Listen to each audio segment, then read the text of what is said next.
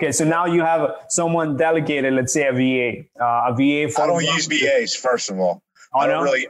I got like some admin VAs that do admin tasks, but no, all my staff are uh, U.S. you know in-house employees. We don't do the virtual, you know, work from home, you know, digital nomad crap. We're in office. It's a hardcore, you know, sales environment. That's, that's the way we run it. Wow, man, that's that's exceptional. All of them are in Austin, or where where are they? They're all right here. Where they're all at lunch right now. They need to get their ass back. But yeah, no, they're all they're all here. They, will be back. Like ring the bell. Time to right. go back to work, man. yeah, no, they're they're they're in here right now. Mic check. I'm good. Mic check. Mic check. You can read about success all day long, but if you don't put in the work, the mindset, execution, and the hustle behind your vision, it just remains a dream. When everything goes wrong, you have to take all the responsibility.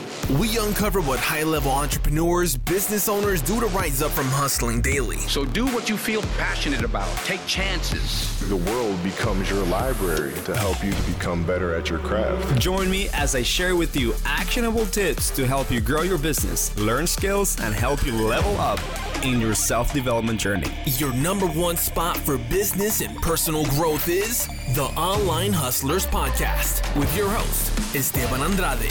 Every day I'm hustling.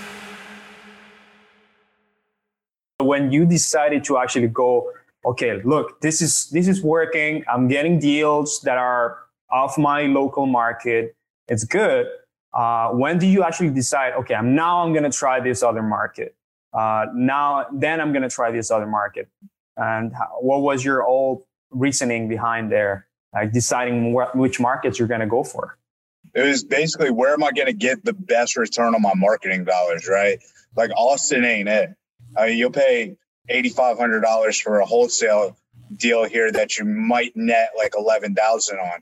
It doesn't really make the most logical sense. So I'm like, I could spend, you know, a thousand dollars in a market like you know Wichita, Kansas, and you know make a fifteen thousand dollar assignment fee. Like I just analyzed different markets in the United States, and um, you know started looking at the ARVs. You know the ARVs are important to how much your spreads are going to be, right? If you got a you know a two hundred fifty thousand dollar average median sales price, you're going to be able to get a lot bigger assignment fees than if you're in some you know smaller market that's got fifty thousand dollar you know yeah. average.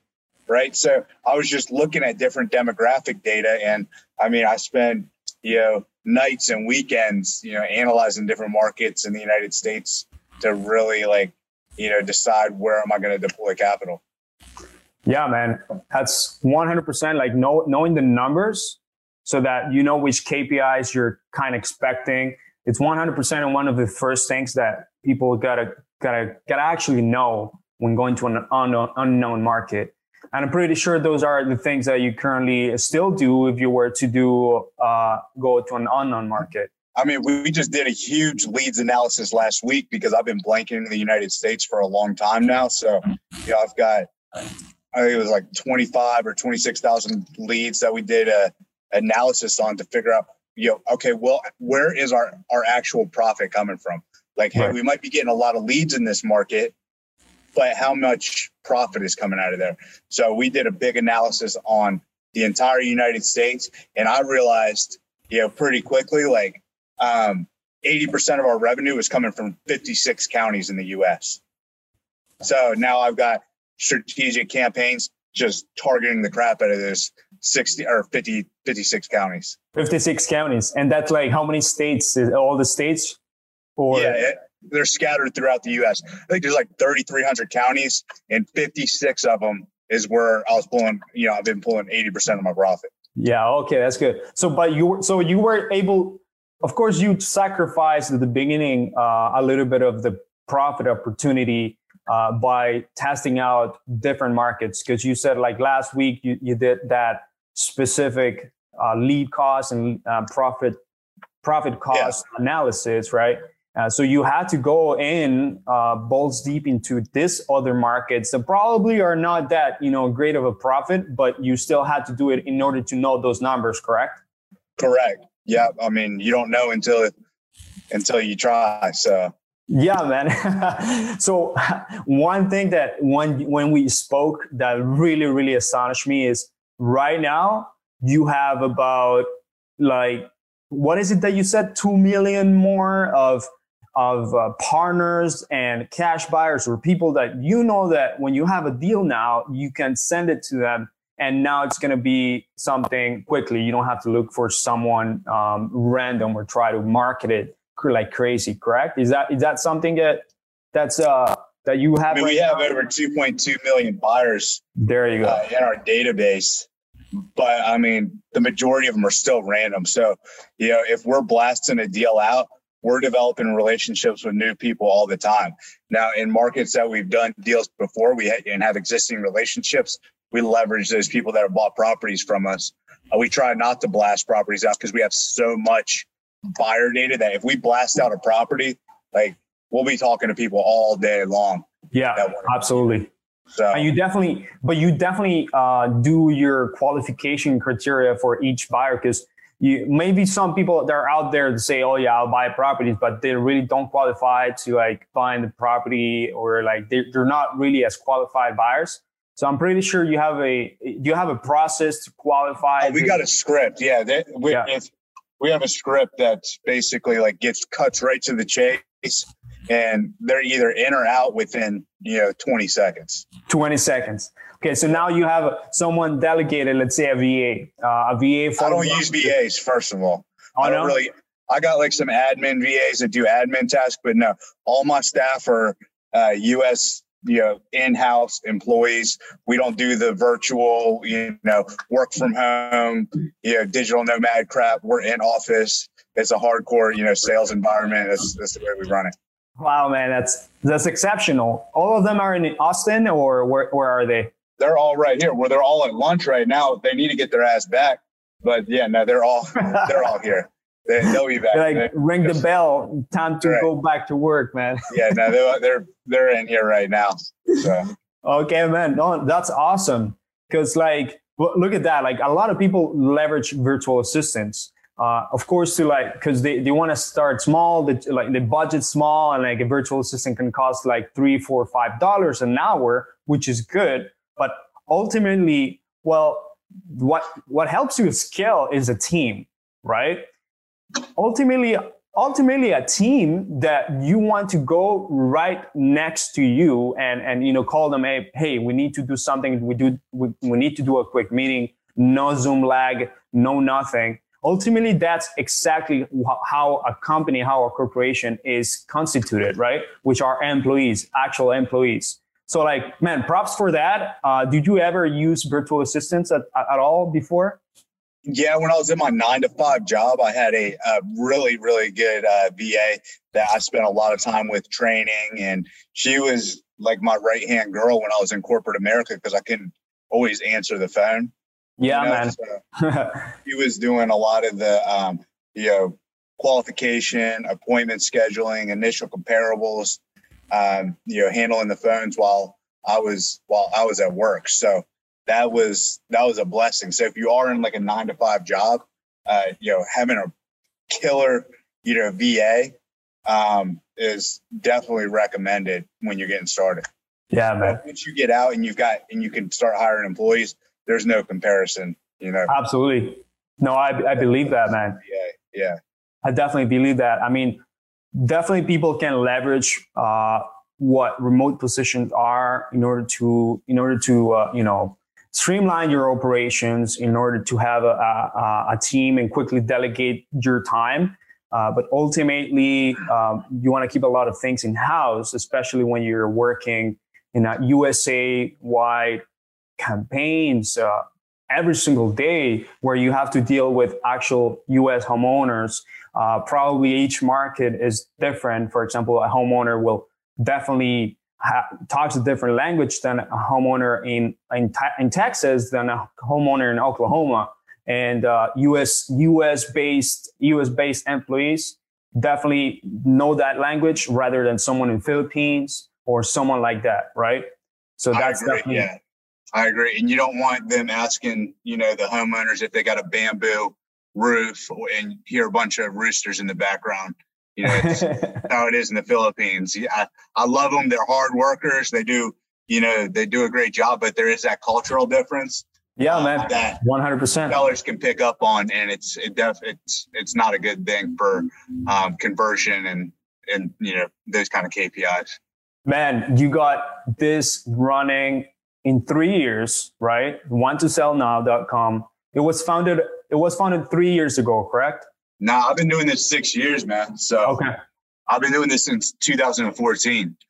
Okay. I, you know, I had to have a job for the first um, two years because, you know, that's how long it took me to get it going. You know, I was making good money in corporate America, but I got common lawed. So I lost all my material possessions, you know, in 2000 and early 2016. I lost everything.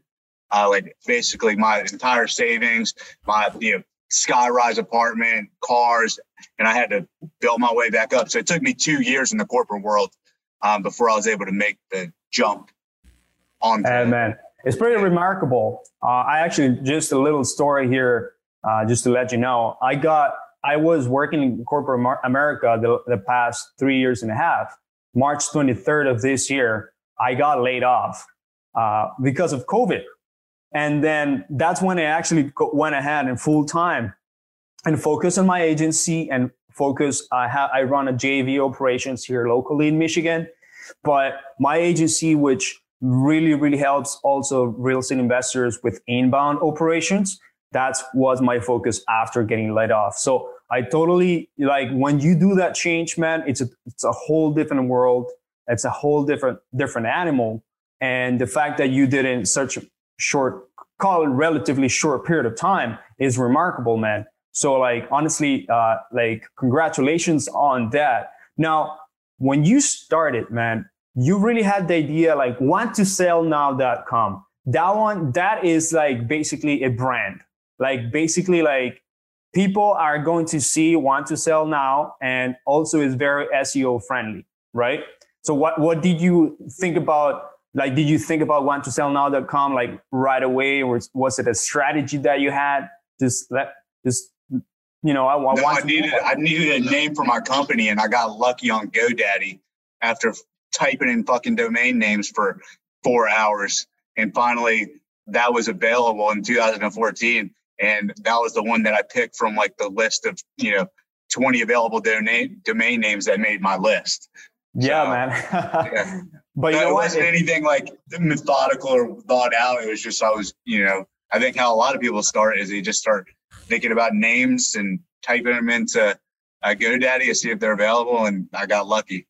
Absolutely, man. But with, with that ma- with that domain now, there's different opportunities that you can even do in the future, man. Maybe you can have another stream of income out of that domain. But I don't know if you know that there's different like companies like need to sell need to sell fast, uh, need to sell my home fast.com and things like that, where Right. they uh, also do wholesale operations. They have like real estate investing operations, but they also sell their leads, and uh, that's like another stream of income that they have like they charge like 200 300 dollars per lead in auctions right so Right. like it, it, there is an opportunity there too but all right so i've seen you in, facebook and actually uh, that's the main reason why i re- like the first time i reached out like the first thing was like first of all you targeted me with an ad right of course i'm active as well in real estate uh, investing and, and like seeing houses uh, and things like that and uh, I saw your video, man. Like, first of all, like you're you're very very confident in video, uh, and uh, you are using video, of course, with want to sell now.com to generate leads through Facebook ads. Correct? hmm So so like how's that how's that going? Like, tell me like your marketing channels. Like, you do Facebook, you do Google Ads, correct? Is that what you do? You still do SEO. Is there is there any other marketing channel that you do there? I would do Google, Facebook, Bing, Instagram. It's all online. So, um, I and we do radio as well, but everything is inbound. I don't like doing offline, outbound marketing. Uh, I've been there, done that. I've sent enough direct mail, enough RVMs, enough SMSs, done enough freaking cold calls, hired enough companies that Yeah. that's what works for us is just the inbound marketing. It's you know you're going to get a better quality lead when people are coming to you, Yeah. going after them, right? So and and your acquisition department also has like have better conversations out of the bat with these leads because so like these leads uh first of all they're they don't want to they're not going to tell you fuck you like don't call me where'd you get my number there is there is an intention there for example. So there it's easier to talk to them right? And as soon as they come in uh, there might there there might be an intention to right now listen to how much like your offer is and of course getting to their motivation why they need to sell in order to do right there uh, a uh, a um, an offer for a contract right? So so right now you're acquis- you have an acquisition team that deals with all the inbound operations correct? What's your Correct. process there? How, how do you have that processed out in terms of following up with inbound leads? Uh, if you can tell us a little bit about, about that. I'm, I'm really interested in knowing about that process. Yeah, so I have within acquisitions, um, we have it's two departments in acquisitions. We've got junior acquisitions and also senior acquisitions. So, have you ever seen the movie like Boiler Room, where like you know they're they're banging calls and then they get somebody on the line and they pat you know they call Vin Diesel like, hey man, I got one, like I got one on the line. That's Yeah, how yeah. our junior acquisitions is. So what I noticed was our um, at first it was just senior acquisitions you know you get a lead you take it all the way through the process to close it but what i noticed was they're spending a ton of time uh, getting people on the phones and doing initial qualification of the leads so they weren't spending the time you know doing the needs analysis with the sellers you know, building value in the offer you know underwriting deals and getting contracts and that's where money's made right that top half of the funnel is really just busy work. So Right. I eliminated that for them by bringing in uh, junior acquisitions, and they're the ones that are calling through the database, talking to people, seeing if they want to uh, still sell their property. If they do, you know, they get a little bit of information and they live transfer it over to our senior acquisitions to, you know, pick up the conversation and close the deal. So you got a pipeline, which is the acquisitions pipeline. Let's picture like that. A lead comes in, and then someone that is going to basically do an appointment, be an appointment setter uh, for inbound leads. Yeah, I mean, we do everything over the phone. Right. and they don't set appointments. We live transfer, but Live yeah, transfer only. You can call Awesome. it that. Yeah, Okay, awesome. So, so that means that your your uh, not your uh, senior acquisition managers are always going to be available for a live transfer, correct? yeah. So we have we are we have our department in acquisitions. We have six. We have three juniors and three seniors. Okay. Yeah, Awesome. And what? So what if what what happens? Like for example, if this person, uh, if you guys if you guys get many leads at once, of course it will be like a matter of uh, getting more acquisition people, or how, how do you guys? yeah. No, I mean, there's been times where you know all everybody's on the phones, and in that scenario, say if uh, junior acquisitions has somebody to pass over and nobody's available, then they'll just say, "All right, hey, yeah, and I'll have them give you a call back here within the hour. Is that okay? Or in the next 20 minutes, is that okay?" And then they'll slack over the Podio card and they'll go physically over to their desk and like call Sherry, put it on a sticky note, slap it on their monitor, you know, and that's kind of how we operate. yeah. All right. So I'm a big believer, man, of automation, like full automation, because it helps with conversion, especially with inbound leads. These these leads are sometimes, you know, honestly, they're distracted. Just imagine you going up and down. Maybe you're thinking about shoes and you want to buy shoes. A shoes advertising comes in. You want you put in your information, but then you get distracted, and then you lose that opportunity if you if if that lead if that sorry if that person that is selling shoes does not either message you or call you or send you an email about it you you kind of lose track out of it so do you guys currently have automated systems that follow up with the leads right away uh, even if it is a text message or an email Yeah, we do. So we have, you know, automated uh, email and text messages that go out and say, hey, you know, we'll be giving you a call from a 512 number in the next 24 hours to, you know, give you a cash offer. Look forward to speaking with you. you awesome, know, awesome. Just to give that initial touch until our acquisitions can, you know, reach out and get them on the phone. Awesome. How about how about how about if that first message didn't trigger a respond, or maybe your acquisitions people got uh, at some point busy with other leads that are stacked? Uh, do you have a sequence that nurtures that lead uh, like further on? Yeah, we got humans, man.